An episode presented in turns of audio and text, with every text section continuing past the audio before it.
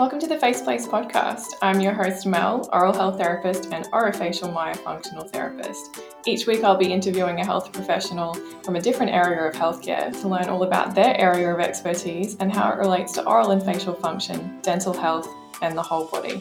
Let's get to our guest. Cathy Boyce is an oral health therapist and orofacial myofunctional therapist. She is a BreatheAbility breathing educator and MyoMunchee practitioner. Cathy works in all areas of orofacial myofunctional therapy, including functional neuromyofascial therapy for the TMJ. Outside of the OMT world, Cathy educates dental practitioners on the use of silver fluoride, and she has a podcast of her own. In today's chat, we dive into orofacial myofunctional therapy, eating practices, sleep, breathing, brain function, and ADHD. Enjoy.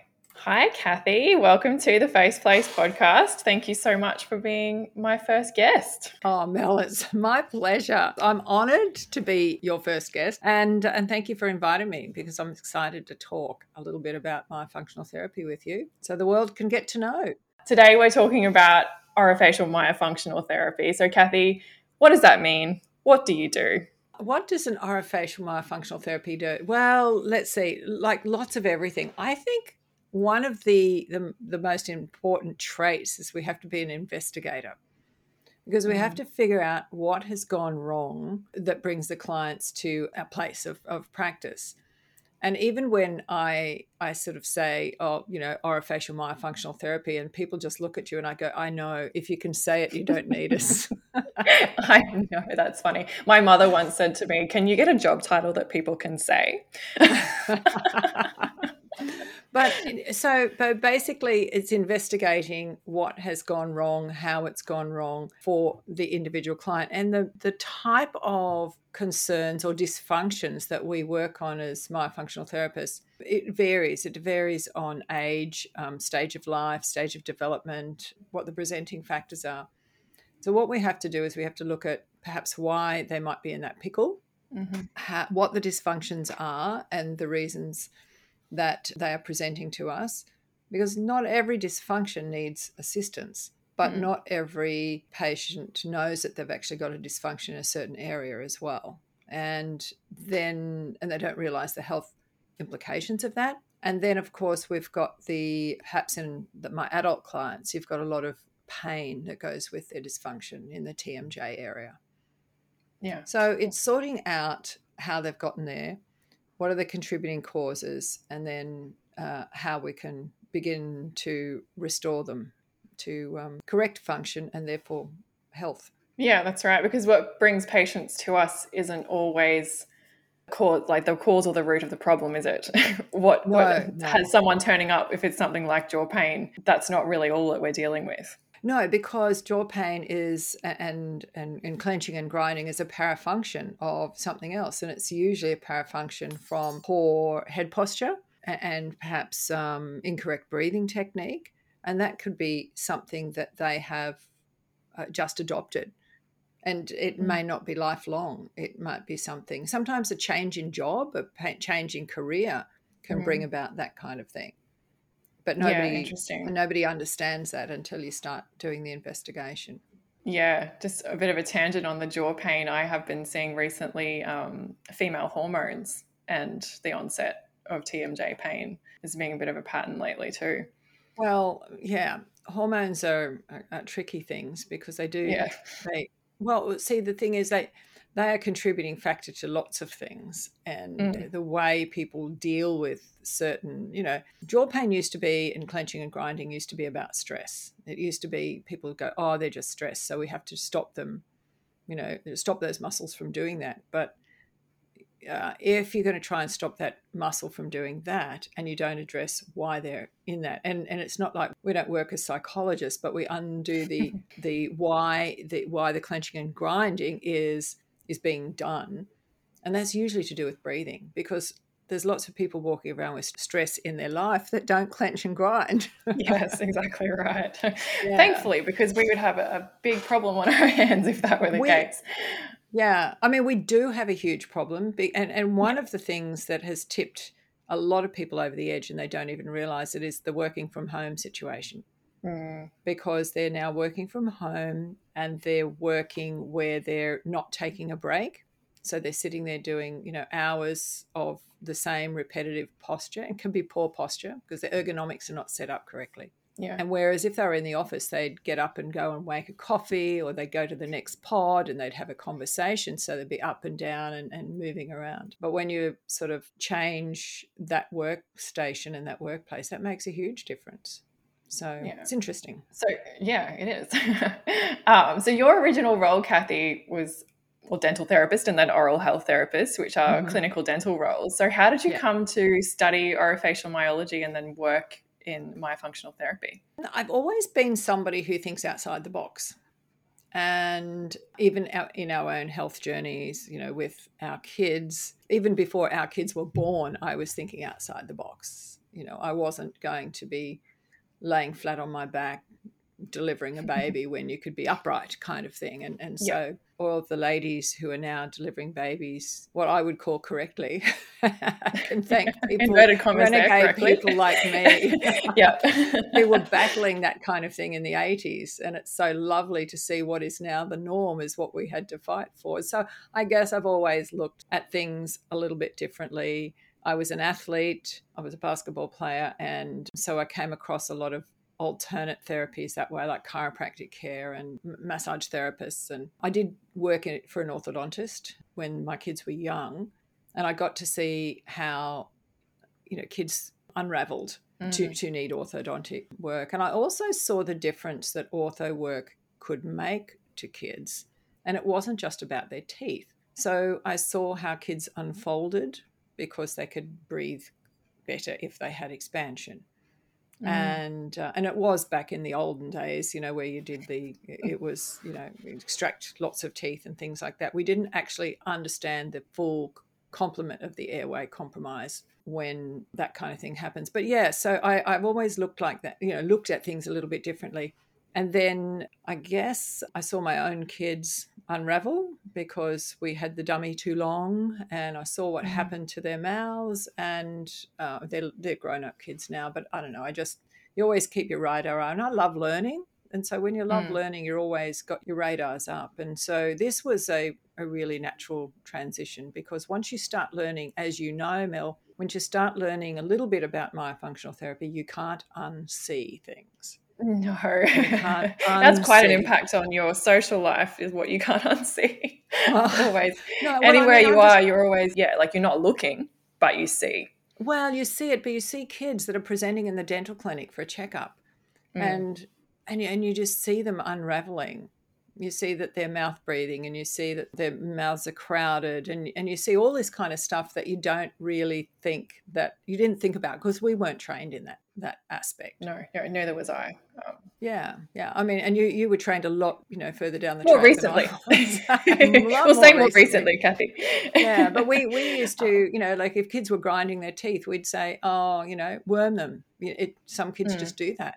We had no idea it's a parafunction of something and you got to work out what it is so you can help them not do that because that's how I, I started. I think my um, yeah. natural sensitive mind yeah made me ask why enough times ask and you why enough yes yeah mm-hmm.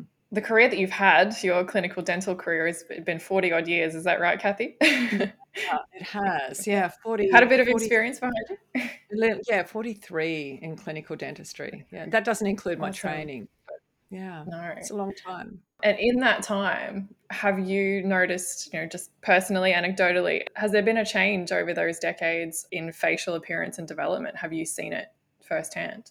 I think I know where you're coming from about, you know, our poor breathing and the way people are chewing and, and swallowing and things like that. Mm.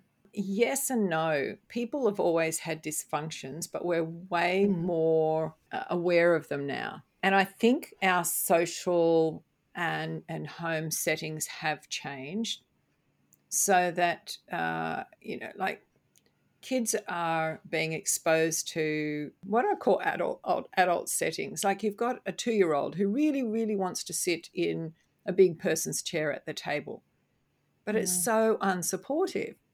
And so therefore what they're doing is they're they're not sitting up correctly. So they're sort of slouching they're bringing the food you know to themselves in a non excellent way okay? Yeah, they're not ideal. they that's not ideal. They're jumping down. They're why why are they getting down from the table all the time? Because it's just not comfortable for them to sit like that. So i'm a really big fan of getting kids to be supported sitting at the table whether at the little tiny table or having them sitting in a, a youth kind of chair at the table where they can mm-hmm. actually sit up be supported in their eating now, that kind of thing will flow on into their oral development and their nutrition. We are a much busier paced, you know, life, but I was a working mum, so we always had a busy life anyway. Yeah. And we did a little bit more meat and three veg kind of foods where there was a bit more chewing involved. Mm. I, I look at our diet now, Mel, and I look at, you know, we chop things up and we make stir fries and we do things like that. And it was boring back when I was a kid and, and uh, you know, we just meet, you know, you did your sausages and your vegetables, and you know, you just you got to chew all of that. But there was the flavors and everything certainly weren't there, and it's a lot better now.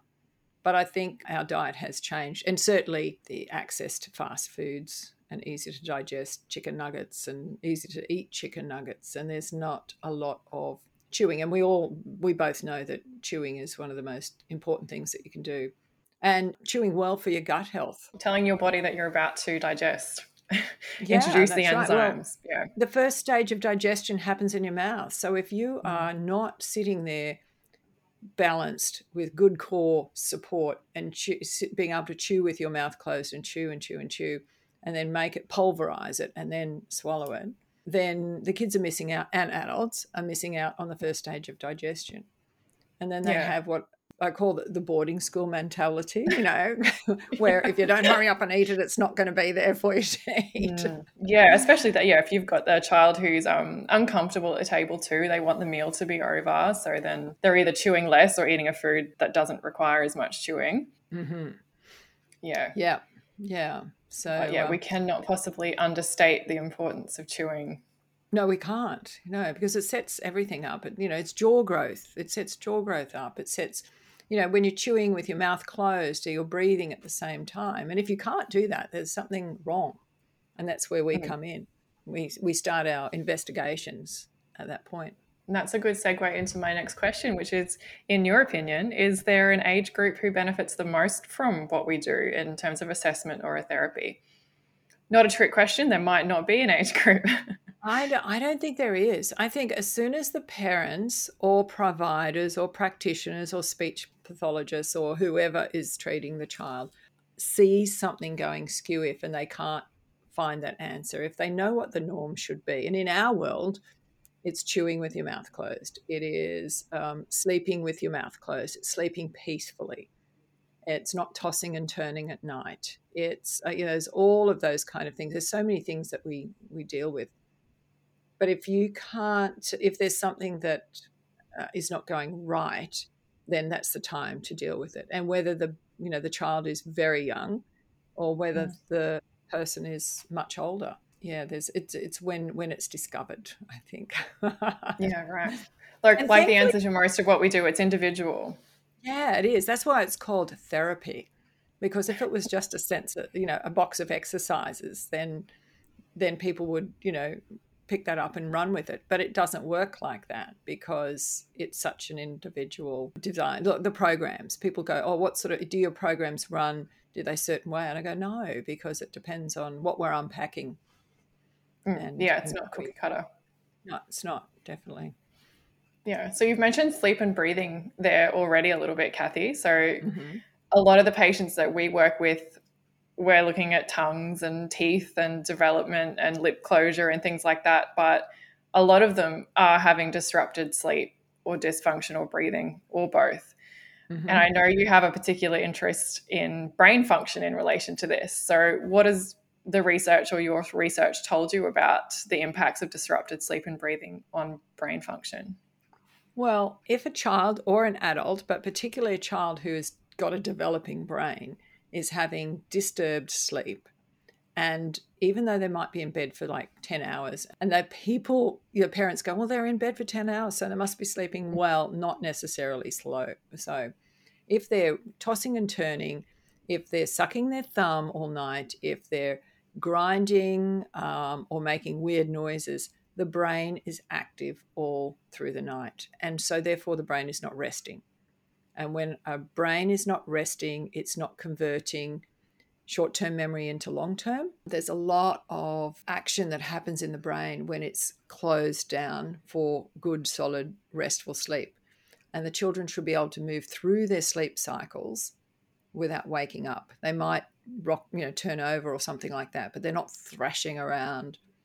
And when they are moving through those sleep cycles, there is a process that is going on in the brain. And if you rob that, then the brain does not rest. Now, funny thing is, what happens is because the kids are not resting during the night, they wake up tired and they get tired during the day. Typically, they don't get look tired and sleepy. Sometimes they do, but sometimes the brain also keeps them so active because it doesn't want them to go to sleep that it actually keeps them mm. overactive. So you get a lot of hyperactive kind of uh, activity. And when you've got that day and night, then you've got a really wrecked kid. There's a wonderful book called Sleep Wrecked Kids mm. by Sharon Moore, and it is a wonderful resource and it explains everything that we've been talking about here. But that young developing brain, they reckon for every year, I think it is, of having sleep disturbance, the IQ drops 10 points, which is mm. huge when you are looking at cognitive development, brain development of a child. Now, you can make some of that up along the way, but uh, it certainly makes it hard for them to learn in school and to sit there and to concentrate. And just a night grinding habit can do that. It can set the kids up to be fidgety during the daytime, unable to concentrate. They, their emotional fragility is is crazy.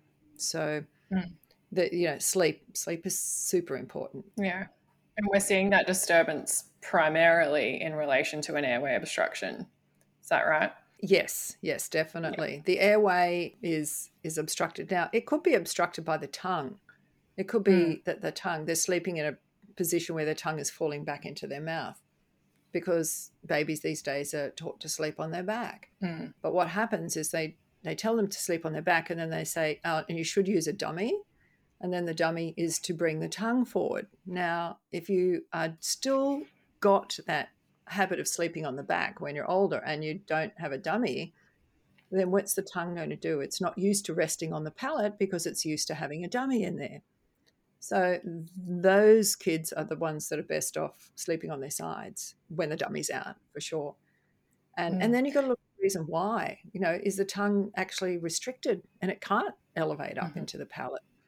and um, and take up take it out. It's a huge muscle, the tongue. People's, you know, when you poke your tongue out, you only see a tiny portion of what the muscle really mm. is. So it actually is quite yeah. big, can be quite obstructive to a little airway. Yeah, it's quite unreal. Uh, that something you just said there, Cathy. I think is probably worth um, talking a little bit more about because perhaps people listening might have flagged it but be unsure what you mean. Babies being put on their back, that is our current public health advice um, to place babies on backs to sleep. Yeah. But has it not always been that way? No, no. back when I had kids, you didn't put them on their back, you put mm-hmm. them on their side because the it was about choking and it was about having, you know, if they had a little um, you know, vomit or something like that, that you didn't want them to choke. But, and then we're looking at all the SIDS. And of course, you know, SIDS has affected our family. So I'm not dismissing SIDS at all.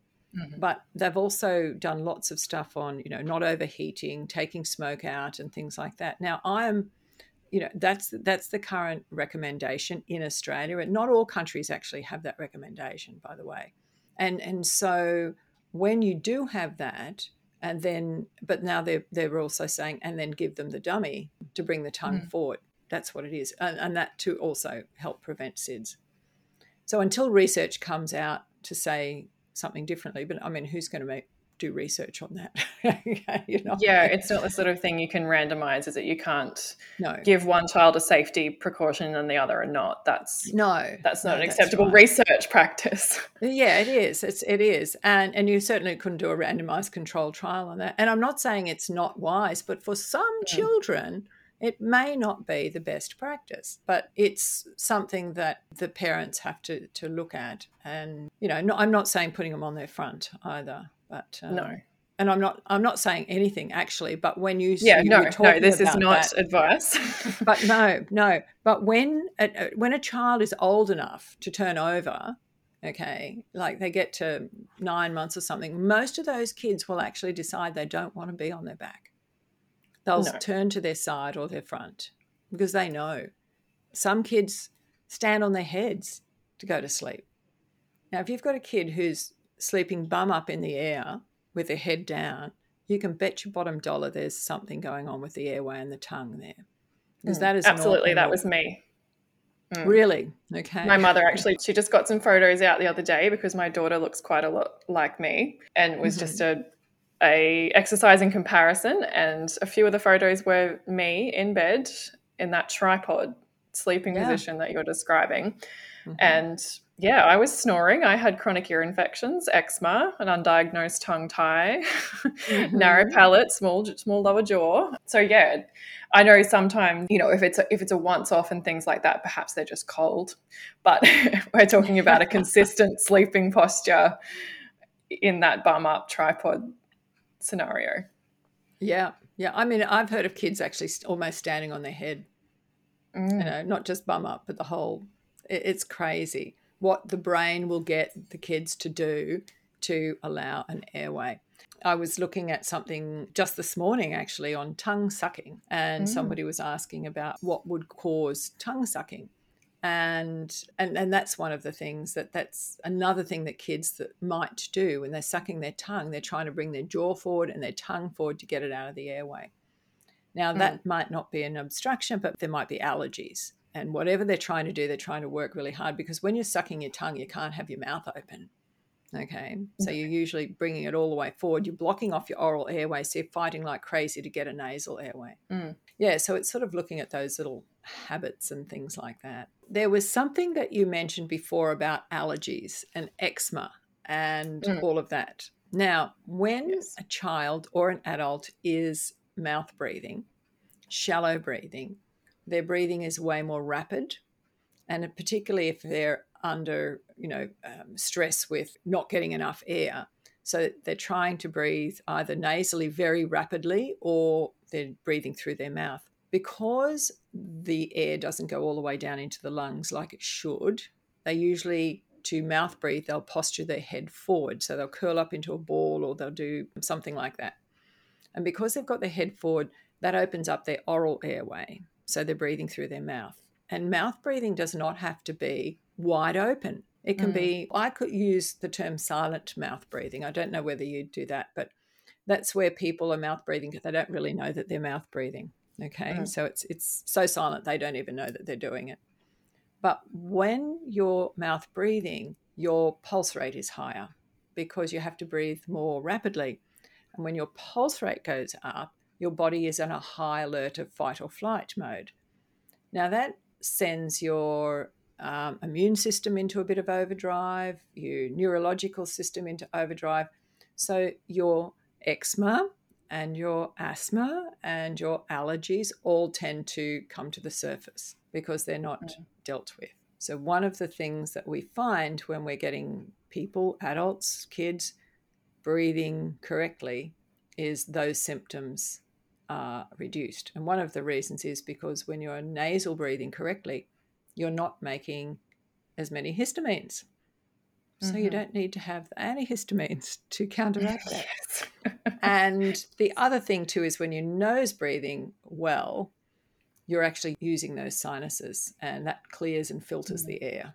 So the mm-hmm. allergens are not going straight into your lungs and, and causing trouble. So yes, when we do it the way we were supposed to, it all works better. It does. Funny enough. Yeah. yeah. So, what I wanted to talk about leading on from the brain function element um, of what mm-hmm. we were discussing earlier is that we're seeing an increase in ADHD diagnosis, particularly among women and girls, which in one way is good. It's great that people are, you know, they're getting the support they need, they're getting the understanding of their neurodiversity, and, and that's wonderful. But what we know from our work is that ADHD often coexists with sleep and breathing disorders. Mm-hmm. And in some circumstances, uh, can be misdiagnosed in the presence of a sleep and breathing disorder because the symptoms are so similar. Have you found your work and orofacial myofunctional therapy helpful for people with ADHD? Yes, particularly in the children. Okay. And the reason why is we're allowing them to sleep better. And when they are sleeping better, then their cognitive function is going to be better and their executive function is going to be better. Are they still going to be on that plane of having perhaps ADHD? Maybe. However, they can actually begin to deal with some of the consequences of the way their brain functions in a little bit more uh, mature fashion because they've mm. got the ability to be able to do that. But when you are tired and you're wired, and uh, and then you throw ADHD on top of that, then yes, it's very difficult. The other thing too, working with adults, getting them to be able to breathe better and more correctly, functionally better, they can actually use their breathing to uh, manage some of the outpourings of an anxiety or the ADHD, which often regulate. goes to, to regulate it, goes hand in hand when you are an adult. Mm. So things like emotional outbursts and things like that, learning to to breathe and stop. Yeah, and this is not about box breathing. This is not about the. I mean, I'm a breathing re-educator as well, and so. Mm it's not about taping their mouth closed, which you and I do not like. Okay. yes. Quick um, message to anyone listening: don't tape yeah. children's mouths. Thank you. well, the thing is, all you don't know what you're doing. You don't know why they've got their mouth open, so you've got to investigate why. Okay. There's. It's not normal. It's not natural, and you don't know whether you know. You would hate to think that you've got this. They've got this obstruction there, and then you're taping their mouth shut, mm. and they're just. You know, you're really exacerbating the the problem.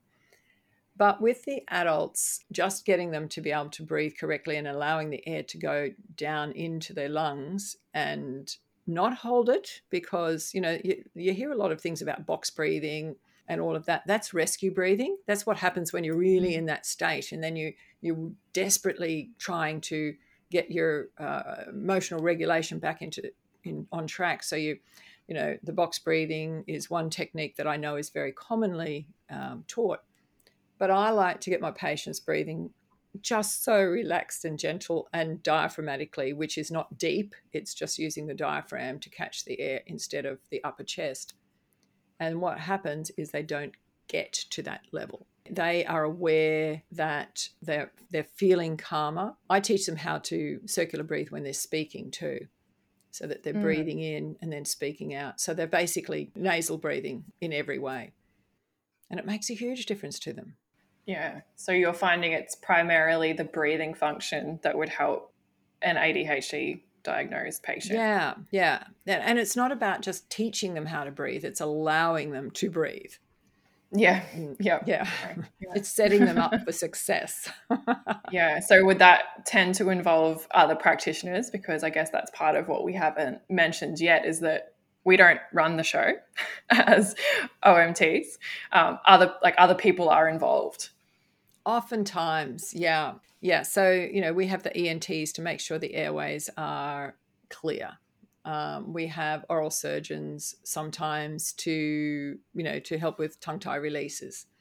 Uh, some ENTs will do that as well. We have um, body workers, okay, who mm. help with um, like chiropractors or osteotherapists or, or sport and exercise science people, physios, to help with some of the body functions podiatrists are really important mm-hmm. okay because mm-hmm. if you've got uh, if you've got a body function that is being compensated from the feet up and and then you, the, the, kids are trying to get balance so they might be you know skewing their chest forward or something like that to make them breathe you know through their mouth because they're trying to get balance so i you know you have to look at everything and so we sort of often send our patients to different areas and, and you unpacking this this dysfunctional parcel platter.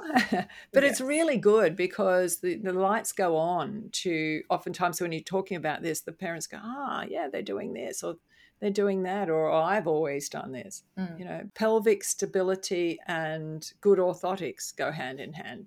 If you've yep. got pelvic stability then you can sit up straight and your back's going to mm-hmm. work and then you're you know you'll be able to keep your head over your shoulders and that helps with your breathing mm, and you can support your jaw to chew properly that's right yeah yes, that's right, right. Yeah.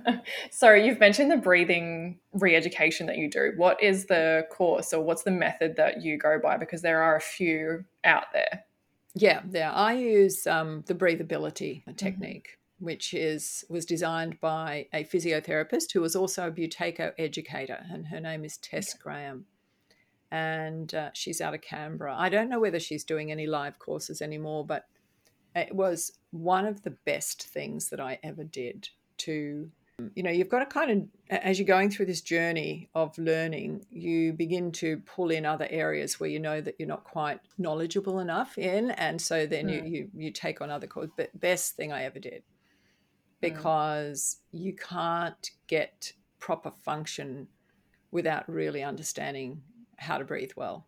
I, I don't believe. Okay. Mm. Um, and, um, you, you know, to get the jaw to hang correctly so it's not tense and grinding, then you have to understand the breathing side of things. Yeah. There's a lot of overdeveloped masseters muscles, you know, those big cheek muscles, which the men seem to think is very sexy. because they want big, strong jaws. But if it goes, it makes me think of um, is it Prince Charming in Shrek? I'm thinking of the right movie. He has this huge jaw, but no, it's not always a sign of good function. no, no, no, it's not. Sorry, I have some rapid fire questions to end our chat, Cathy, which you've gotten ahead of time, so I'm not going to throw you too much of a curveball. Um, right, if, yeah if you could change one thing about our current healthcare system, just click your fingers and change it overnight, what would it be? I think it would be the disruption of what I call primacy bias, where people have learned something and that's what they've learned. So they've stuck with that program the whole time and they don't open mm-hmm. their eyes and start exploring everything. As a health practitioner, it is our obligation to keep on learning. And you learn from all different sources and that's yeah. probably a source of frustration for me because my brain mm. works differently, I guess. yeah. But, well, that's um, what CPD, our professional development, is is supposed to be a, a, inbuilt mechanism to make sure we do that, isn't it? It is, yeah. But some people still don't, you know, they don't think like that. And you're not going to change everybody. I mean, I'm, I can't change the world, um, but I can give people. Especially not with only one thing. I'm only giving you one thing to change. Yeah, but that's that. I know. You know, the other thing I suppose, if I can have two, is that my functional therapy would be validated as a a really accepted form of allied healthcare. Mm, and like with health fund rebates and Medicare funding and things like yeah, that. Yeah, yeah, mm. yeah. I don't know about Medicare, yeah, sure. but I but the health fund for sure. Mm-hmm. Yeah, I just I think that that would be that would be valuable. My second question is what do you wish was taught in schools about health? That the importance of chewing your food with your mouth closed well. and if people can't do it, then there's something going on. That that mouth breathing and sitting there with your mouth open is not a good thing. And I just look back I look back to our school days and we were sitting yeah. upright in a desk and you know, it doesn't suit everybody now because they're all wobbly and things like that, and they they often have to sit in alternate seating. But mm. it was uh, we were sitting up like, and, and I was like you, Mel. I was a mouth breather. Mm. Okay, it was sit up straight, Kath. Sit up straight. Close your mouth when you're chewing. And I didn't know I desperately needed my tonsils and adenoids out, and I got them out in grade five. My personality changed in grade six. Mm. I know when it happened I know the day that I came out of my shell. Now, that wasn't yeah. just because I was in grade six, but there was a, a, shift because I was able to breathe correctly. So, yeah, that's That's Okay, interesting. sure. Well, I have a friend who teaches home ec. I might have to get her to sit the kids down and eat the food after after they cook it. Yeah. and get them chewing. and and like that sort of picky eating, that picky eating thing, that's a mm. really red flag that there's something going Yeah. on. So if It's parents are out there listening and your kid yeah. is a picky eater, you got to say why. Mm. Yeah. And it starts because the brain tells them that they shouldn't be eating this and there's got to be a reason Mm. why. So Yeah. And then finally, is there a book or a podcast, a documentary, some form of media that you think everyone should watch or listen to? And this one didn't have to be health related, so throw out whatever you like, Cathy.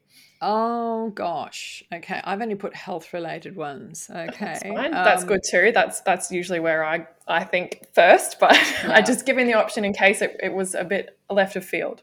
yeah. The really good book by Shereen Lim that has just uh, been released recently Breathe, Sleep, Thrive is excellent if parents are looking at finding out a little bit more about that. And the other one is Tongue Tie. I'm not doing these for advertising, but this is just these are my go-to Yeah. books that I read. No affiliate links in the show notes, guys. Yeah, Tongue Tie by Richard Baxter. Uh, He's an Mhm. American dentist who recognized, and, and the amount of people that he has contributing to that book is phenomenal. And, and I know some of them personally, and it's just been incredible. And then I, and for adults, perhaps Snored to Death, which is David McIntosh. That's probably where I started in my Yeah. my whole breathing um, side of things. Like I, I had done my myofunctional therapy training, and then I went down and did a, a course in Brisbane with David McIntosh, and it just opened my eyes uh, Mm. more wider. Okay. Yeah, his books are very easy to read.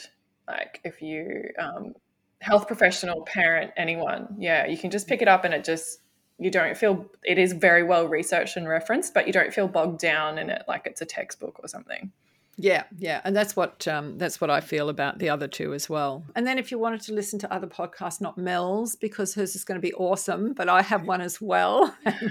Yes. which um, covers all sorts of things because I'm doing I, I that was about my dental you know bent as well um, when I was doing clinical dentistry and that's beyond brushing Very good. We'll have that in the in the show notes for you yeah mm. because it is a good But, podcast. um, I quite like a listen to that one.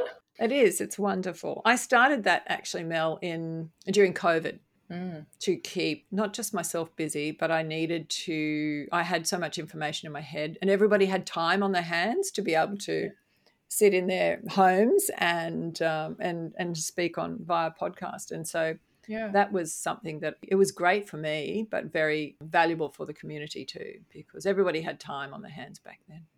Yeah, I think I've we're- listened to it many times on the highway between when I've been working in different towns over the last few years. It's been great.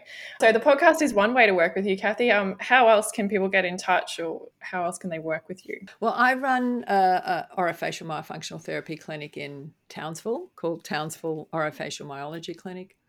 And like you, Mel, we service local clients, but we, we do online work as well. So our mm. clients, I actually work for Melbourne TMJ and Facial Pain Centre as well, doing myofunctional therapy for that's a specific TMJ clinic physiotherapy practice, mm. but there's very multidisciplinary, and so I do their myofunctional therapy oh, for their clients as well. So And that's Yeah. is that telehealth? That is that from Melbourne that's based all people? telehealth.